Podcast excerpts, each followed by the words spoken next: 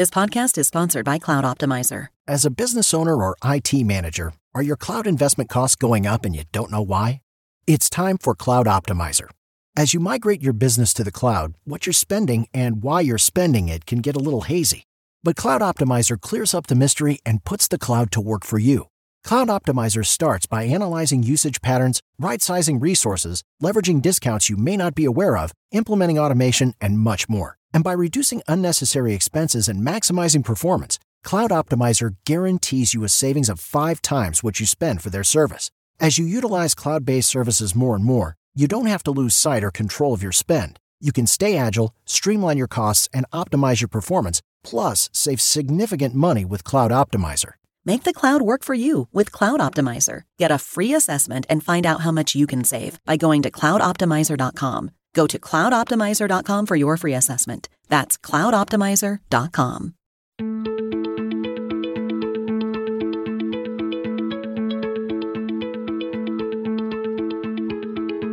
I'm Neil Zacharias, and you're listening to Eat for the Planet. On this show, we try to answer the question, how can we eat in a way that nourishes us without starving the planet? The show features conversations with food industry leaders, health and sustainability experts, as well as entrepreneurs and creative minds who are redefining the future of food.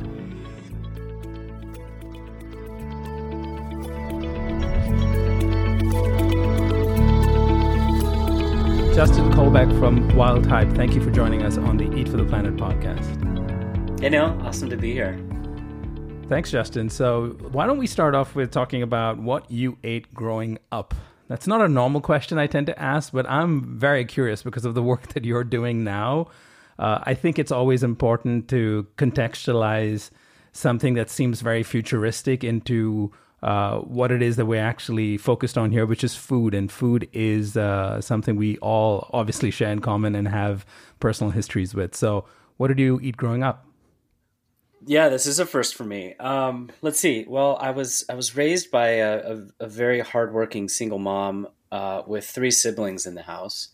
So the short answer is whatever she could uh, pull together in short order. Um, she, I don't know. I mean, classic American food. She's got this like chicken dish with like gravy and mashed potatoes on the days that she had a lot of time that I still like crave. In fact, she's coming to visit us, my kids and I, uh, this Friday, and that's already on the menu, um, to like Kraft mac and cheese. Uh, I remember a lot of dinners where I would like sort of just have cereal for dinner, depending on like what was happening. So, you know, with a, with a big, busy household like that, it, it wasn't necessarily a free for all, but you know, she did the best we could. But I, I'd say, you know, I'm a kid who grew up in the eighties and nineties, and, you know, you can think about all the things that were on the, the menu back then. Uh, it looks a little different to what I feed my kids today. Uh, but I think it's so important, right? Because it, your early experiences with food informs um, how you look at the food system. Um, and maybe if you were to think back about the circumstances under which your family uh, consumed food or, or your parents uh, bought food, uh, you can then try to maybe have a broader perspective on how uh, consumers in the food system approach it. Uh, and of course, this evolves and changes over time. Trends change. Um, and of course, it's very dependent on your socioeconomic conditions. Um, but I think it's always important to keep that at the back of our minds, especially when we're when we're talking about the future. We can't forget that food doesn't exist independent of its uh, uh, social and cultural um, implications. Um, so we'll keep that at the back of our minds as we dive into the work that you're doing, uh, most specifically with Wildtype. But before we really get into the the meat of it with Wildtype, uh, what was your professional background? I know you weren't from the you didn't have a background in the food industry uh, or science necessarily.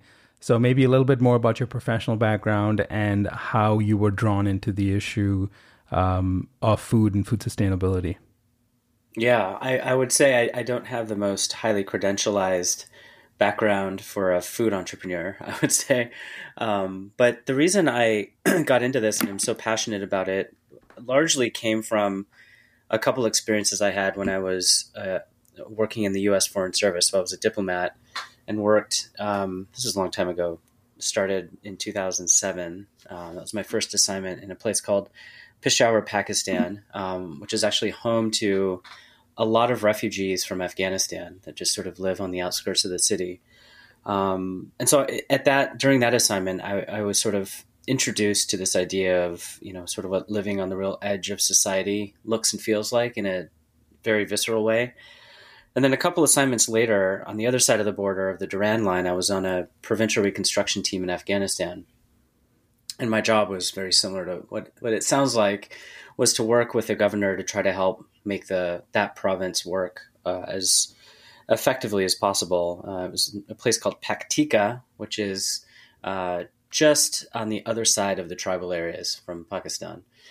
That, in that assignment, I uh, didn't go to the country thinking that I'd spend a lot of time on food, but in fact, that was one of the main topics that the governor, governor and I regularly worked on. Um, and, and I, you know, until you sort of meet people who are starving, literally, you don't really fully appreciate just how lucky we are uh, in this country to where, you know, your biggest, for many of us anyway, not everybody, certainly, um, the biggest food question we face in the week is like, do I want Italian or American or sushi, right? Like that is a, a very unique issue that isn't in every country. And so I, I think this experience in Afghanistan really stuck with me. And, you know, after that assignment, I took a break and went to go go get an M B A, which is actually where I met Aria. Uh, he was there after he had finished his M D and PhD, doing uh, the first year of his residency in internal medicine at Yale, which is which is where we met.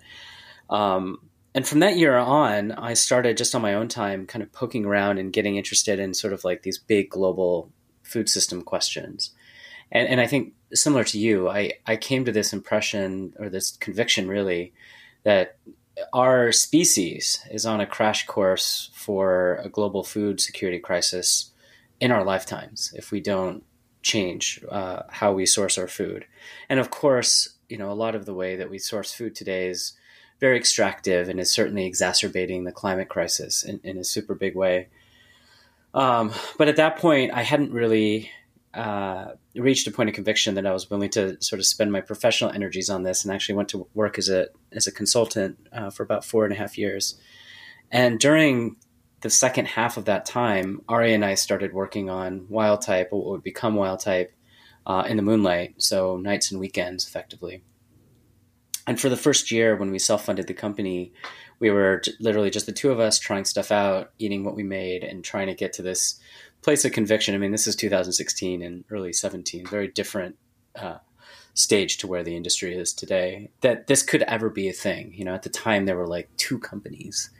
Um, and so, you know, I, it, it took us a while to kind of get to the point where, where this was, it felt like something that we could actually do. And so that was sort of my circuitous path to to founding this company, um, I think grounded in some pretty eye-opening experiences overseas.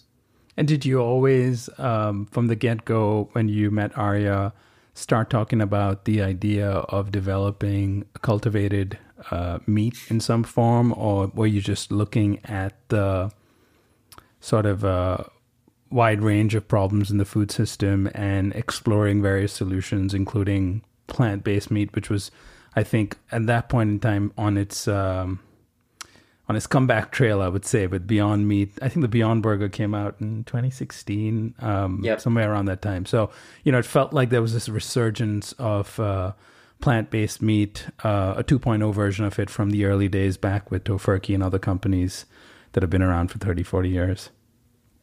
Yeah, I, I would say it wasn't the first thing that we came up with. We were, um, you know, good friends first. And I, and I think both of us had this unrequited, um, entrepreneurial interest, uh, that I think relatively speaking came to us a little bit later than it does to many people. So, you know, we, yeah, we looked at a lot of, you know, potential ways to do this. And in the end, I think we came back to this technology because it was so closely related to what Aria was doing, uh, later in his full-time job. So he was working at the Gladstone Institutes, uh, which is associated with U C S F. Um, and I would go visit him on the weekend sometimes. And, you know, he would be making these sheets of heart muscle cells that would actually like beat in unison, like as if it, like even down to the cellular level, the cell knows that it needs to sort of have this pacemaking quality. And you just like watch this sheet of, of muscle cells just sort of like twitch. And, you know, when you see that, it's like, is this really that far from meat? Right. And if we can do this in a way and actually eventually get this kind of technology to where you could install that fresh tissue into a damaged heart to help somebody have a new lease on life, isn't making food and meat a little bit easier, in fact. And so I, th- I think that's, that's really where the, the genesis of the company came from, was largely related to Aria's day job. And obviously he, um, he understood the science at that point. So there's definitely uh, an advantage of it. What made you, besides knowing the science, um, which obviously I wouldn't say it was theoretical because it was proven that it can be done. It was more a question of, uh, I guess, producing uh, organ uh, tissue is very different from producing food at scale, which I'm assuming is the long-term plan with any food company. Um, what data points help inform you that this was the right path to pursue? And the reason for that, you know, it's sort of related to my previous question, but I really want to spend more time on this because around the same time that you were exploring this as a solution, it's very clear that a few other entrepreneurs uh, looking at the same problem with our food system um, decided to pursue different paths. Um, and you obviously you can't know why they choose those paths, but why is it that you um, and your co-founder became convinced that this was worthy of all the time and effort and sweat and tears and late nights and uh, long weekends? Uh, why was it, what what gave you that surety that this was a path worth pursuing? And maybe maybe you didn't get the surety and you just decided to pursue it anyway. Well, um, you know, the the opportunity cost to make a switch at that point was was relatively high, for, I think, for both of us. You know, we were kind of well on our way toward other professional pursuits. So I, I think we both wanted to feel pretty confident that this was a, a very viable thing. Um, so I, I think at the time when we were looking at it, you know, as you said, there was sort of plant-based V one, Tofurky, you know, the the old hockey pucks that people would trot out at the barbecues once in a while, the plant-based, you know, burgers. Um, um, that were, you know, were fine. I've eaten plenty of those, and I think they're okay. They're certainly not necessarily satisfying, like the Boca burgers of the world, right? Mm-hmm. Um And at the time, in you know two thousand sixteen and seventeen, Impossible was just getting started with the second wave of plant-based products that were a step function better in terms of quality. And I would sort of classify that generation, or this current generation that we're seeing of plant-based solutions, as like plants plus, right? There's like something else that's being mixed in with the plants. And in the case of Impossible, is heme, or their leg hemoglobin, which helps give it that red color and the sort of meaty flavor. And and I think what Aria and I were thinking about then, and even more so now, was what comes next, right? How do we continue to build on this trajectory of giving people who, meat eaters and seafood eaters like me, um, new options in a way that would tread easier on the planet? And the whole idea behind cellular agriculture is that the cell knows what to do, right? You don't have to like break a plant down to its most basic components and then sort of rebuild it in this very complex way towards something that approximates meat. A cell, if you put it in the right environment, will become the constituents of meat. So the same proteins, same fats, and so on. And so I think then, as now, we felt that that is this third generation, I think, that could come. And, you know, it may not be this sort of like pure thing that we're seeing that, that we're all imagining this could eventually be, where you can kind of like take our salmon fillet and install it in a fish and off it would swim, right? I like, we're not there yet. And, and we might, we might never get there uh, in an economic way. But I, I, I do think that this is like what comes next after Plant Plus in my, in my mind. And, and that's, that's sort of where our heads were, is that if we're going to undertake this long multi-year journey, very costly one, let's just make something that will blow consumers' minds and just be like, wow, I cannot believe this was made by human hands and not nature. And how did you decide that seafood was going to be the first um, product line? I'm assuming, is it the first, or at least the one that you are going to focus on for the first five plus years of your existence? Um, was that a... What was the reasoning behind that choice, given, of course, now assuming you've decided we're going to move down the cultivated meat path, Uh, you're presented with numerous options. If you'd looked at what the second wave of plant-based food companies had done, they all started pursuing the burger because the burger is most um, widely consumed in the U S. So uh, the the logical first choice would have been the burger. Um, and perhaps maybe some other companies went for that first. Why did you choose the seafood path? Three reasons I would say were top of our mind then. So the first is, I think Aria and I just, you know, he, he lived in a bunch of countries abroad too. And, and I think both of us have this global mindset, and without comparison, seafood is by far the biggest source of animal protein that our species eats. And so if you want to have a big impact, why not work on the, you know, in the biggest pond, pardon the pun. The second reason is we saw just a, a really incredible opportunity. So at that time, there were no seafood alternatives to speak of. I mean, there are some like tiny niche products here and there, but if you wanted the experience of eating seafood, in particular with all of the same nutrients that make those seafood products very appealing, you didn't really have much of a choice, right? Um, so, and, and even today, there's not a single product on the market that has, you know, in the case of salmon, let's say the same omega threes, the same protein, and so on. So that was the second reason. It was just, you know, really wide open space with, with not a lot of innovation happening in, in, at the time that we started the company. And then the third reason I, th- I think would be health. Um, and that's multifaceted. So on one hand, uh, seafood is this great thing that a lot of people associate with positive health benefits, which is absolutely true, but it comes laden with the pollution that we've inserted into the environment, and how that shows up on our plate is with things like mercury and antibiotics and parasites, microplastics, and the list goes on. And it's one of these weird things where it's like, we just accept these flaws and we have to, by necessity, minimize our intake for fear of getting, let's say, mercury poisoned, which I, I know several people have had that happen uh, in the not too distant past. The other side of the health coin was that seafood is healthy. And if we're going to make an alternative, let's not make an, a plant-based version of a burger that's equally high in saturated fat that you shouldn't eat and every day anyway. But I think most doctors, if you ask them, like, what kind of animal protein should you be eating? They would probably tell you to eat fish. Um, with the asterisk of all those sort of warnings that I mentioned, right? So if the idea was to make an alternative that somebody could eat every day, that would be super delicious and nutritious and wouldn't come along with all the baggage, environmental baggage that, that fish has. Um, so th- those were kind of the, the, the three colliding factors that led us towards seafood.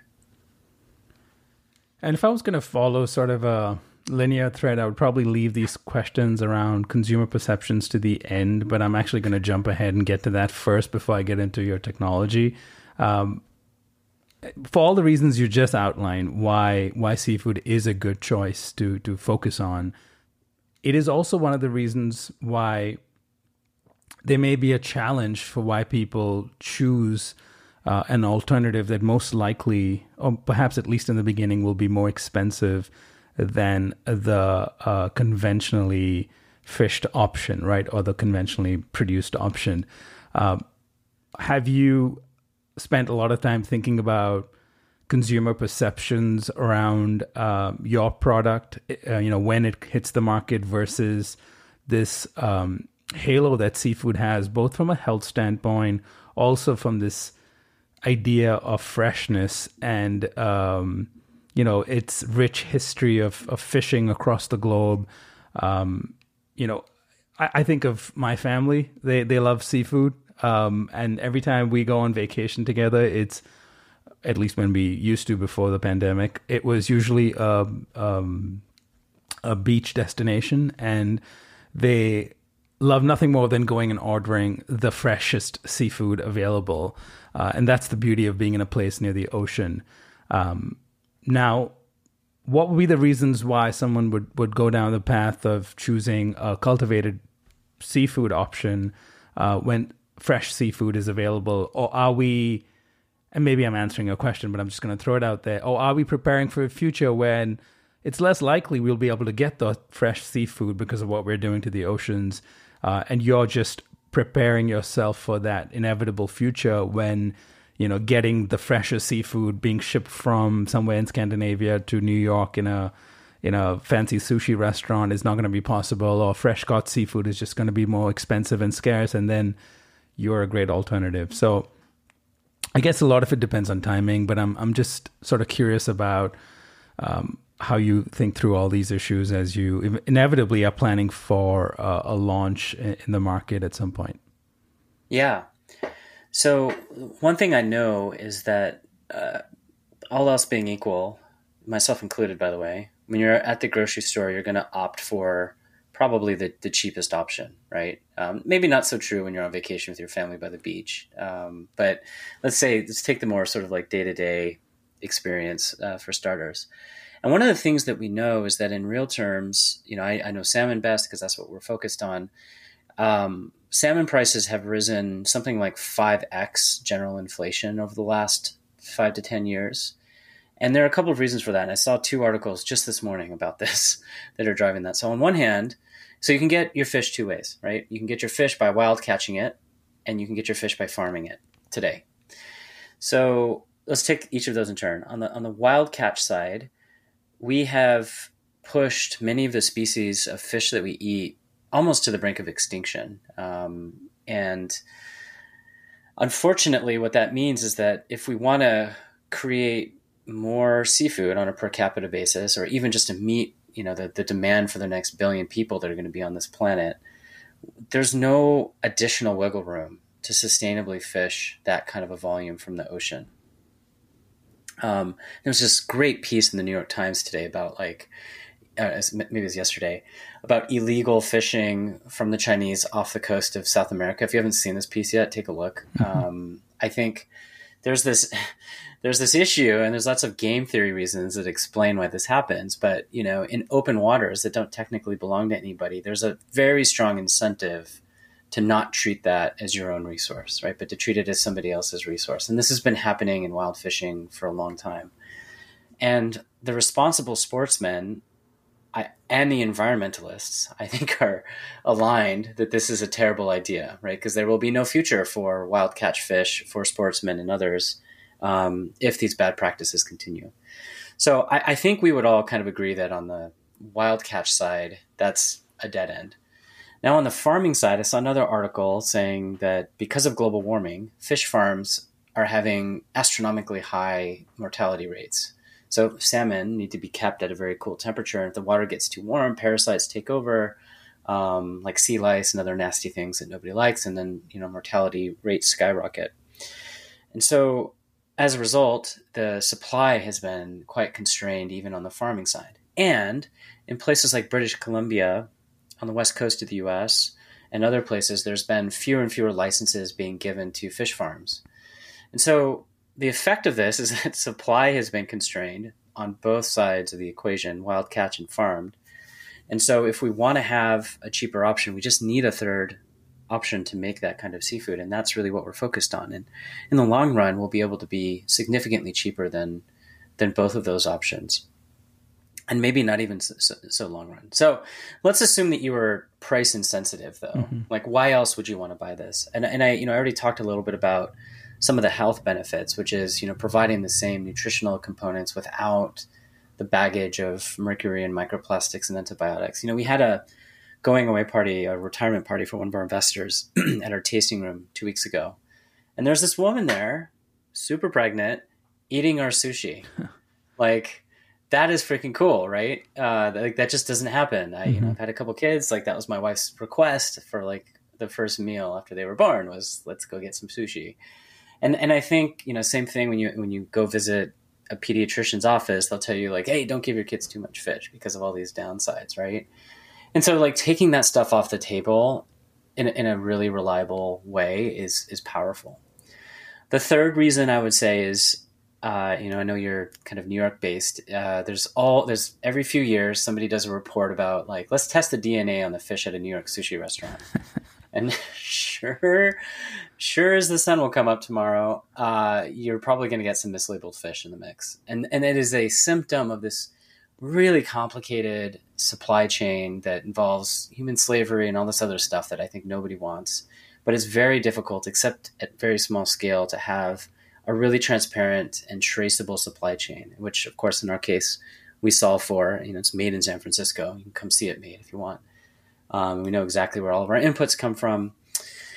And then lastly, just from a culinary perspective, uh, you know, you mentioned the the seaside beach experience. The truth is, like, most people don't live by the beach, right? And most of the fish that you're eating has been frozen. Mm-hmm. Um, if you're eating sushi, it's been frozen. Sorry to break it to you. So it is not that fresh. Um, and with what we're doing, you know, we could have fresh fisheries in each of the major cities, right? And you can get truly fresh fish year round, right? Like salmon, let's say you love king salmon.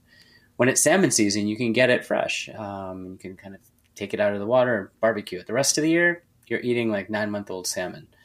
So yes, it's been frozen, but like that is the furthest thing from this like ideal fresh caught thing. Now, everything I just said, uh, I want to include the ma- the massive caveat that most people don't know a lot of this stuff. Like, I'm a seafood geek, right? And so we are currently thinking about how how do we do consumer education in a way that doesn't throw shade on the conventional producers, because we don't want to do that, right? Mm-hmm. Like, it's important that people eat seafood, and the people who are producing it now um, are doing their best to sort of meet this demand.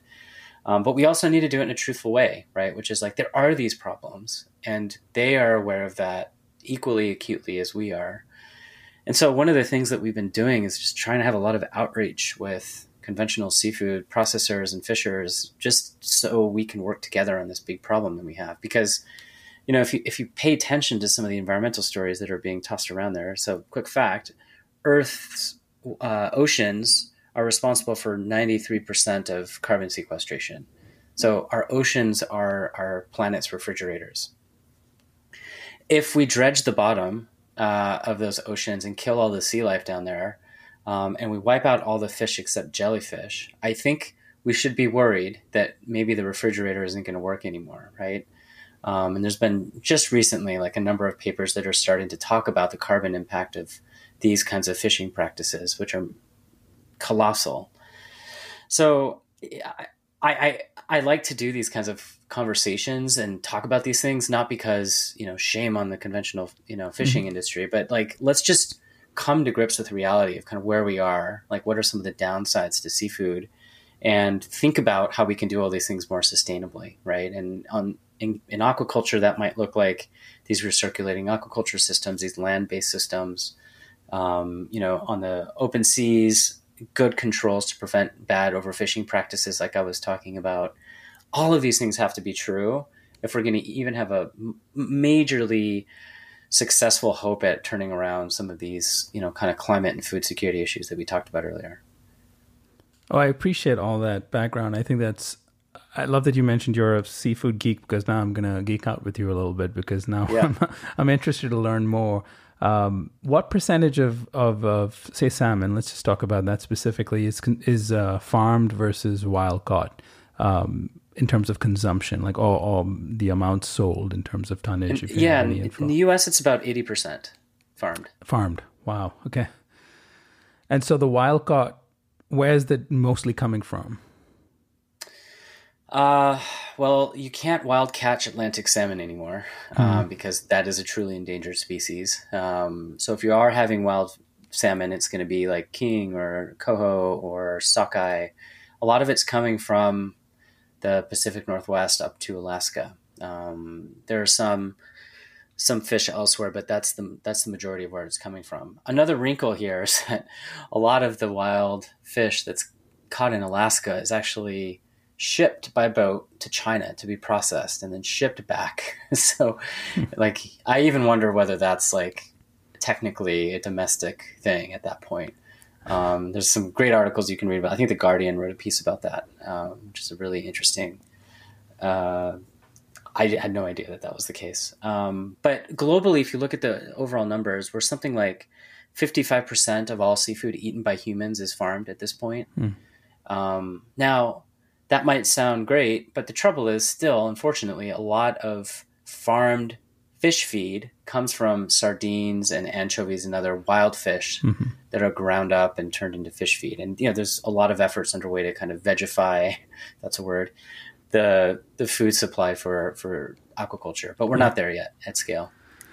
And in terms of the farmed fish industry, let's just start with the U S. Um, I'm happy if you can give a global perspective as well, but let's start with the U S. How is the industry set up? Uh, is it vertically integrated? Do the fish farms um, just do that and then work with distributors? Um, and you know why I'm, I'm heading to these questions, because I guess it'll probably be influencing how your go-to-market strategy will eventually unfold. Um, because yeah, if you, you're right now focused on, on one hand in making a product, and we'll get to the science of making the product, but I think that is secondary. I think more importantly, once you have the product at scale, at price parity, once you've you've figured out those barriers, which we'll talk about in a bit, uh, you probably will have multiple paths on how you you you take this to market. Do you actually have a branded product? Do you work mm. with an existing player or distributor in the industry? What role do you play will be determined largely by how the industry is structured today, because that would be your best bet to get mass scale distribution and adoption. Yeah, so the global aquaculture industry is fairly consolidated. You know, there are a handful of very large uh, global companies, largely based not in the U S, actually. Um, one's owned by a Japanese conglomerate. One is, uh, I'm thinking mostly about salmon here. Mm-hmm. Um, one is, two of them are based in Norway. Um, third one is, you know, some a huge amount of production happening in Chile. That's where most of the farming is today, and where our imports are coming from into this country.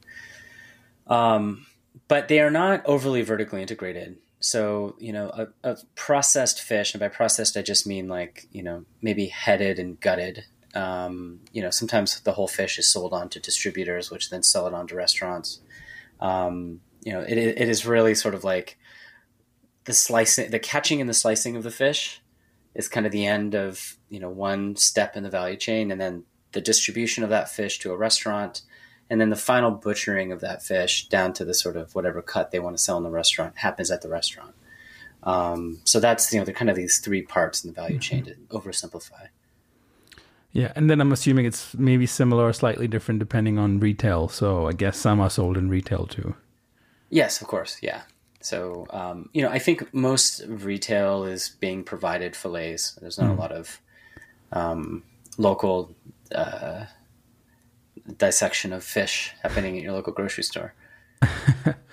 Well, that's, you know, it's it's so um, you don't really sit. I don't sit and think about seafood that often, and in terms of how the industry is organized. But it's um, it's so fascinating that w- what what you're trying to do is not necessarily replace the industry, right? And I think that's that's an important clarification. It's more about replacing the source of seafood in that industry. And so, you know, speaking of which, let's just get into how how that is going. So we, we spent all this time talking about background and potentially consumer reactions and go-to-market strategies to a certain extent. Um, t- talk to me about the science of it um, in terms of what it is that it takes to... Let, actually, let's let's let's not explain the science of it. I, I don't think that's important. I think what's important right now, uh, given you've been um, at this for a few years, is where are you in the process, and what are your biggest barriers to scale? Mm. Yeah, so I'd say the, the the most challenging thing is that nobody's ever tried to grow this volume of fish cells before, which of course is our you know most important input for for our products. And so we, we've had to develop that ourselves, which is, you know, truly discovery-based science. And that takes a lot of time. And it's been something that Aria and I have tried to get much better at. You know, setting kind of commercial goals around science uh, is something that is really freaking hard to do, honestly. Um, but I, I think we've gotten to a place where, you know, by and large, we've kind of stayed on track to, to what we said we, we would do. So, I mean, at this point, you know, the biggest thing that we, the biggest thing that's slowing us down is that, you know, you need a very specific type of facility, right? And in, in a lot of other instances, you would just rent that facility for a while from like a, what's called a C M O, right? Sort of a, a contract manufacturer mm-hmm. who loans you the equipment or leases you the equipment space in their facility. Now, the trouble is for what we're doing, um, there's just no know-how. Like, so we, and we looked at that as an option. And so what that means is that we have to build our own facility. So we have had one production plant up and running since last summer, uh, in two thousand twenty-one. We are in the process of building a second one now, but it's much bigger. It should be done sometime next year, hopefully early.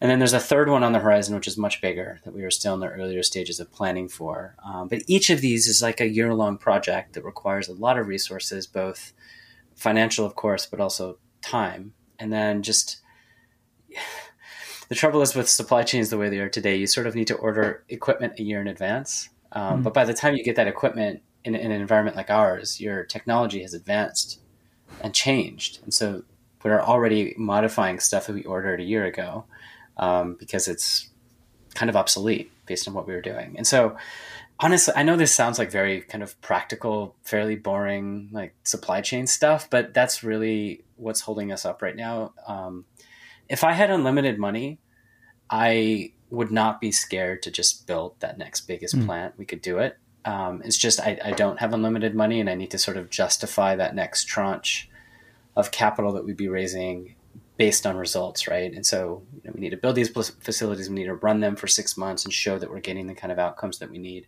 And that's the moment that that we are in at Wildtype. Um, and then, of course, in parallel, there's the regulatory conversation that's happening with F D A in our case, which is our sole regulator. And that takes time, right? They have a lot of questions. Um, there's a lot of consensus building that needs to happen, I think, within the, the halls of the U S government, that this is that we've thought through all of the potential hazards uh, associated with producing food in this way. Um, but, I, I, you know, that's that's moving along, I think, relatively quickly. So I'd say those are the two things. I mean, if, you know, we had regulatory approval tomorrow, we'd be ready to go. And when you said ready to go in terms of um, getting a product to the market, would you be able to, mm-hmm. obviously at a small scale to begin with? Yeah, yeah. Like we couldn't service all of your restaurants, just to give you a sense of the scale here. Um, but, you know, we could, you know, we could do a few. And in terms of the, you mentioned the equipment. So, okay.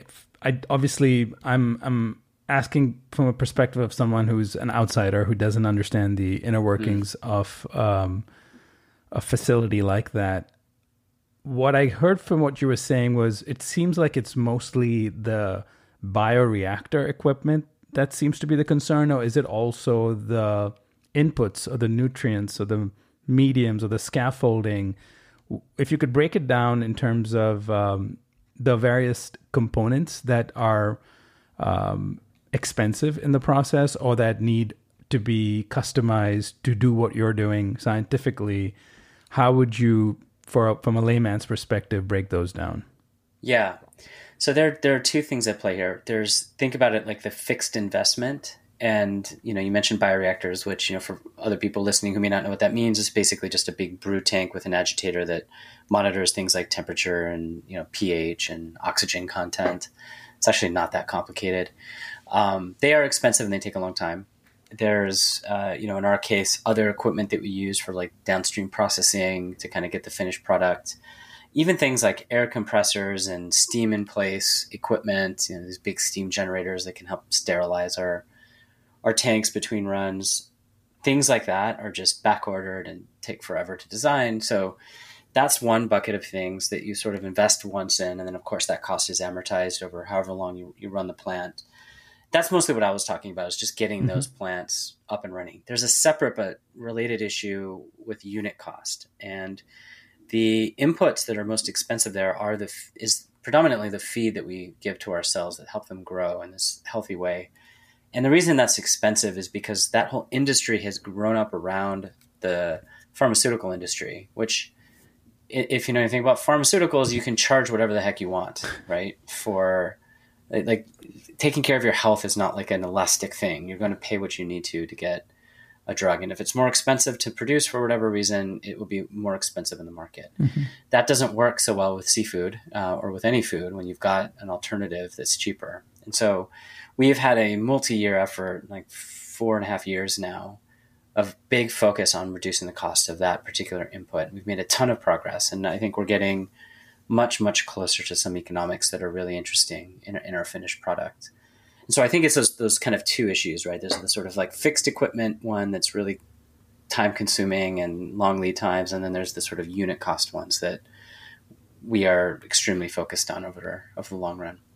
And in terms of the actual um, process of producing the end product, um, are you at the point where you, if assuming you had unlimited money and could uh, control the sourcing of the feed and could build the best uh, equipment that you could have on planet Earth, uh, and forget about the cost for now, would you have an end product that you would say is salmon? Are you already there in terms of the end product, or is that also a process of iteration and evolution and uh, improvement?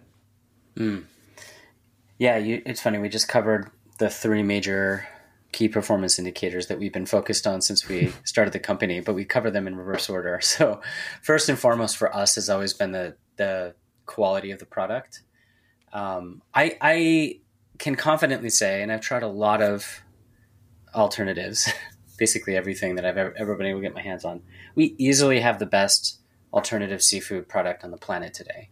So is it perfect and can it get better? Uh, most certainly it is not perfect, and most certainly it can continue to get better, and it will, but it's already pretty darn good. Um, particularly, you know, and you know, we decided to do something really audacious, which is making a piece of nigiri that sits on top of a piece of rice. It's not breaded. It's not deep fried. It's not covered in mayo. It's just the thing. Right. And so there's nowhere to hide. Uh, and half the time when we do tastings, people just kind of pick the piece of salmon off and just eat it. Um, and it's pretty good, honestly. You're not missing much. So, um, but it can certainly, it can certainly improve. Um, you know, and the other thing, of course, is that we're working on other form factors, you know, like fillets and so on that we'll, we'll introduce so, uh, soon, hopefully.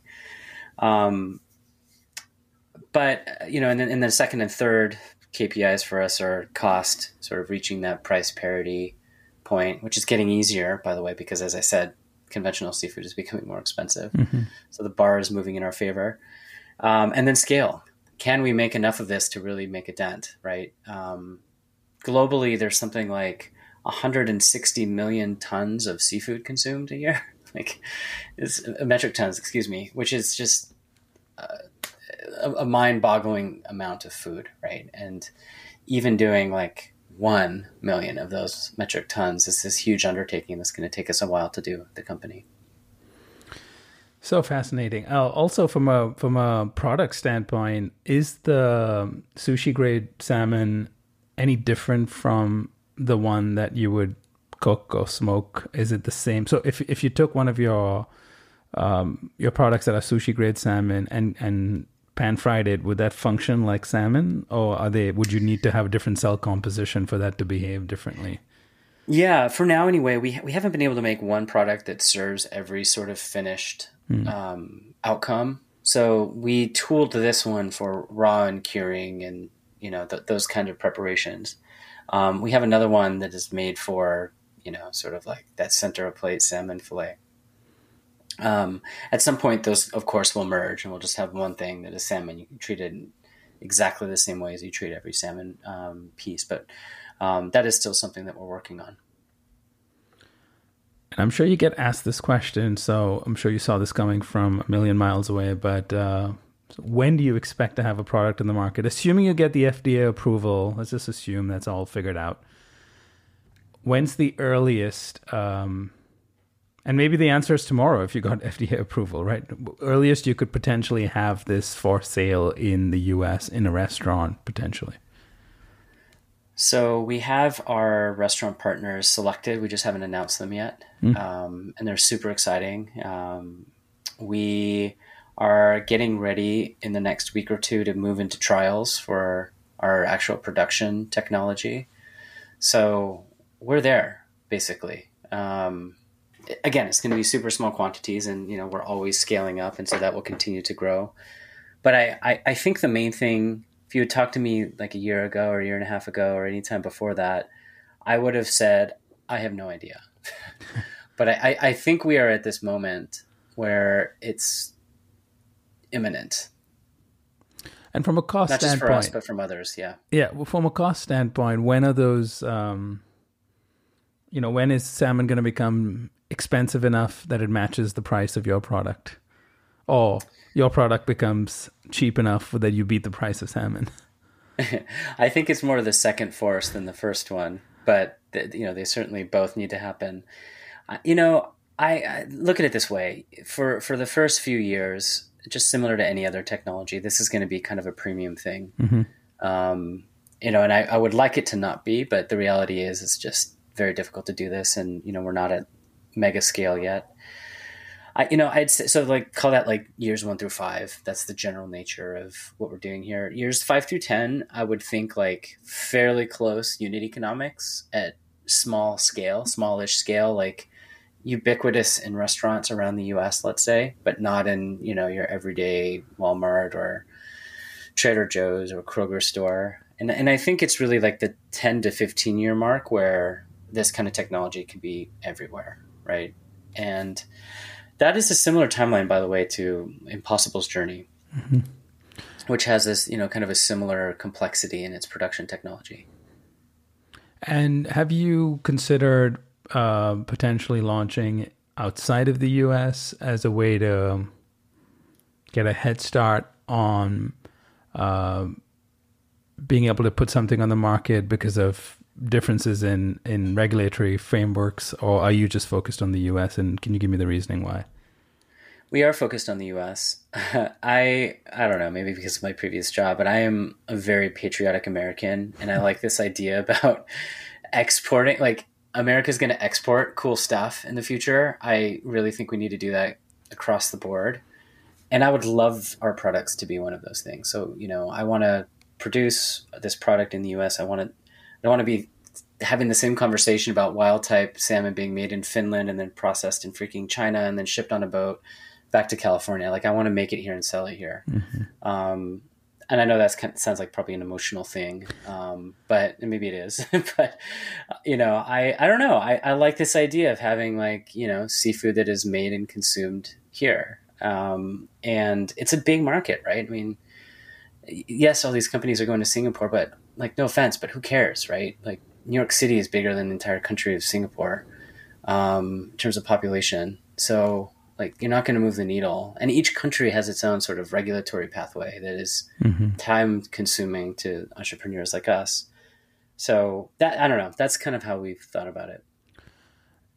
And I'm sure you've looked closely at some of the, and you mentioned Impossible, but, but there's obviously been several examples in the last few years of uh, companies in the plant-based food space that have gone to market uh, with really revolutionary new products using technology. Um, what have you learned from their journeys that you would like to avoid in in your path to to market? Um, and that's assuming that you want to be a consumer-facing brand and uh, maybe at least to get started with and then decide what the right path is to, to truly um, realize the full potential of your technology and your company. Let me just start with a caveat. There's this great quote by Theodore Roosevelt, you know, where he talks about the man in the arena. I don't know if you're familiar with that. Check it out. Check it out after the podcast. So I am admittedly, you know, in the stands yelling at the man in the arena at this point. So, you know, call, be that as it may, we're not in the arena yet. But I, I think there are a couple of things um, that we've learned as we've watched. Uh, one is focus is really important. Companies do really well, especially small ones, when they make one great product, right? And if you look at the early days of Beyond, when they were in three different or four different S K Us, and Impossible was launching just the burger, and that is what all of their R and D might was pointed toward, they made a better product, right, as a result. So I think focus leads to great products. Um, and that is always true for companies of our size. So, you know, I think that is a better approach, and that is why Wildtype is just focused on making the best possible salmon we can. The second thing I'd say is, you know, I a lot of people like to sort of point, you know, shake, wag a finger at Beyond Meat's sliding stock price um, and say, oh, look, nobody cares about plant-based foods. I, I think the real issue is perhaps they just haven't innovated as much as they need to, right? And sort of rolled out another product beyond the things that that they've already done that is step function better, right? Um, and a lot of credit is due to them. I mean, they've made a lot of, you know, great products, but maybe it's been too many things and not enough sort of like really catch your imagination types of products, right? And and so I think as Aria and I think about the future of our company, that is top of mind, which is like, how do we continue to like blow ourselves up effectively and reform the company to make that next better product, that sort of Gen four, right? We talked about these like three phases. So like, what is going to be Gen four, and like identify that and dedicate resources to making the thing. So by the time Wildtype's, you know, sushi grade salmon and fillets are ubiquitous, we've already got that next thing in the hopper and ready to launch and dazzle consumers all over again. And do you foresee any, I mean, it, I guess it's an obvious answer here, but it's a question of how you're preparing for it. Any um, pushback in terms of your product from a nutrition standpoint, from a safety standpoint? Um, I guess a lot of this is to be determined. I think part of it is the the F D A approval, but that doesn't end the matter. Um, you can be in the market, be deemed food safe, and Uh, meet all the quality standards, but you can't really stop people from spinning stories about the dangers of consuming something unnatural developed in a lab or a bioreactor or whatever we may call it. Um, yeah, I mean, I, I guess what's your general take on that? I mean, some of this is to be seen and determined as, as things unfold, but uh, I'm sure that's something you spend time thinking about. Mm. Yeah, look, I, I think w- we don't typically throw stones at conventional producers.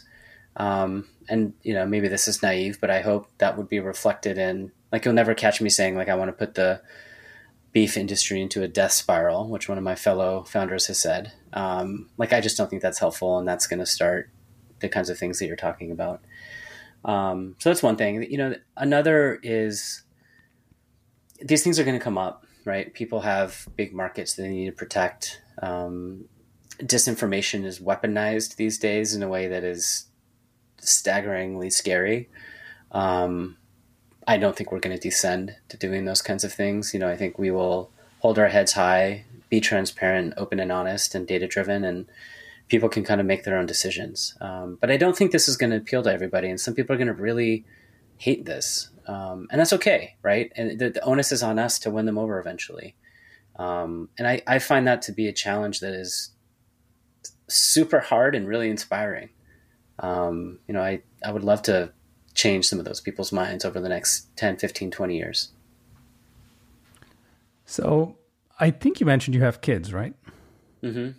So looking ahead, what, what do you envision the future of your kids' plates are going to look like? Um, say in twenty years, let's just give the year twenty fifty. Let's say by the year twenty fifty, um, most of what we've discussed hopefully will come to fruition. Uh, it'll be a hopefully different world, and hopefully a better one than the one where we're forecasting if you don't do anything about our food system. Um, we started off talking about what you ate growing up. What do you think your kids are going to be eating? They obviously will be older then, but um, What what do you foresee the food system to really look like, and um, culturally, what will be the norm um, when it comes to food? Any any thoughts on that? Generally, it could be related to Wildtype, or it could generally be about the food system. Mm. For starters, I think we have this chance, if we play our cards right and we invest in alternative technologies, to never have to have the kind of conversation that we just did about all of these problems. Like, we will just have a food supply that is in harmony with the resources that our planet can provide, um, in the way, by the way, that indigenous people did for thousands of years. Now, granted, that's small scale and, you know, not a kind of consumer focused way of living. Um, but it's, it's one hundred percent possible. So I would love by twenty fifty to never have another podcast like this again. Um, not, not to mention, uh and like, no offense to you and like the, the power of this platform, and we need to be having these conversations, but I, I hope we can make them obsolete. And like this idea of having mercury poisoning is going to be like, I don't know, like, why would you have asbestos in your house or like lead paint? You know, we're going to like look back on these things and be like, oh my God, like, why the hell did we do that in the eighties? Like, you know, and you just sort of look back on these sort of relics of the past as, you know, kind of sad that we were like poisoning ourselves with this food that we're catching in our oceans. Um, so that's one thing, the, the sort of darker side going away. On the plus side, I, I think there's just going to be this abundance of choice, um, and like new things. And like, I'll give you an example. Like, who would have thought that like a, a crunchy sushi roll would be a thing? But like, that is, I don't know about you, but for my money, that's like one of the most like satisfying things like you can eat. And that's like neither traditional Japanese nor really American. It's just this thing that was made, right? That is super good. Um, and, and, you know, and I think about like when I was a kid, ketchup was, I think, probably the most popular condiment in America. Today it's salsa, I believe. And I don't know about you, but I would rather have salsa every day than ketchup, right? So like, I think about like just the advance of food just getting better and better and more diverse and sort of better reflective of who we are as a country. And I don't know, that, that just gives me a lot of hope, but I hope they're going to like look back and, you know, at Wildtype when we're still around at that point and be like, gosh, dad's, dad's job is so boring. Why isn't he working on the biggest problems of today? That's a good way of putting it.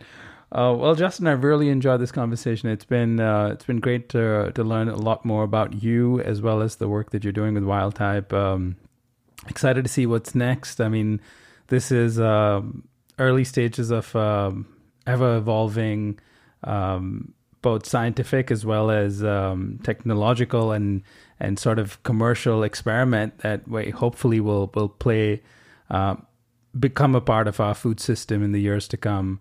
Um, I think it's it's a it's a very uh, for me it's really fascinating to think about the, when these products hit the market and and all the.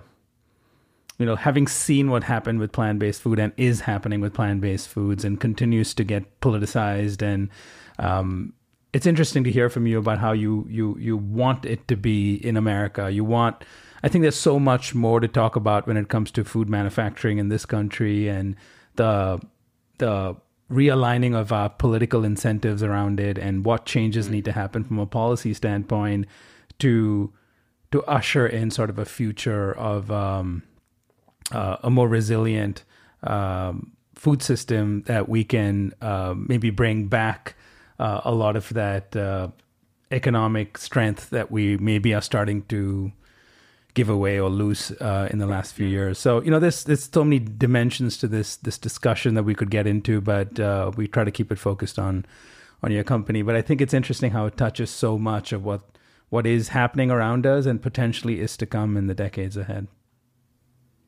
Yeah, thank you, Neil. This is a really fun conversation. I really loved being on the on the podcast.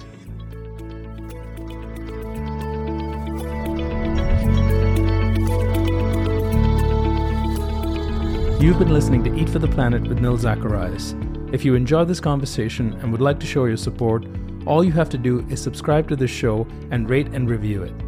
To learn more about this podcast or my work, go to E F T P dot co. That's E F T P dot co. Thank you for listening.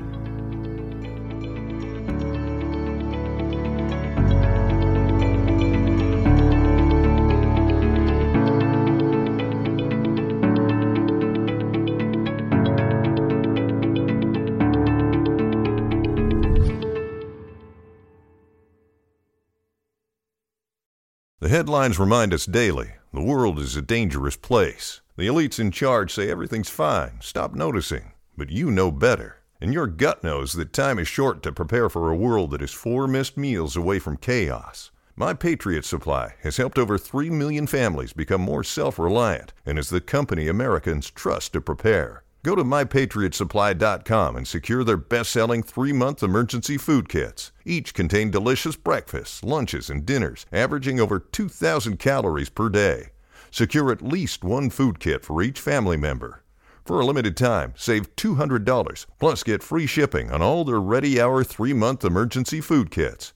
You're not ready if it's not Ready Hour Foods. My Patriot Supply also has solar power generators, water filtration units, biomass stoves, heirloom seeds, and critical survival gear. Shop my patriot supply dot com today. my patriot supply dot com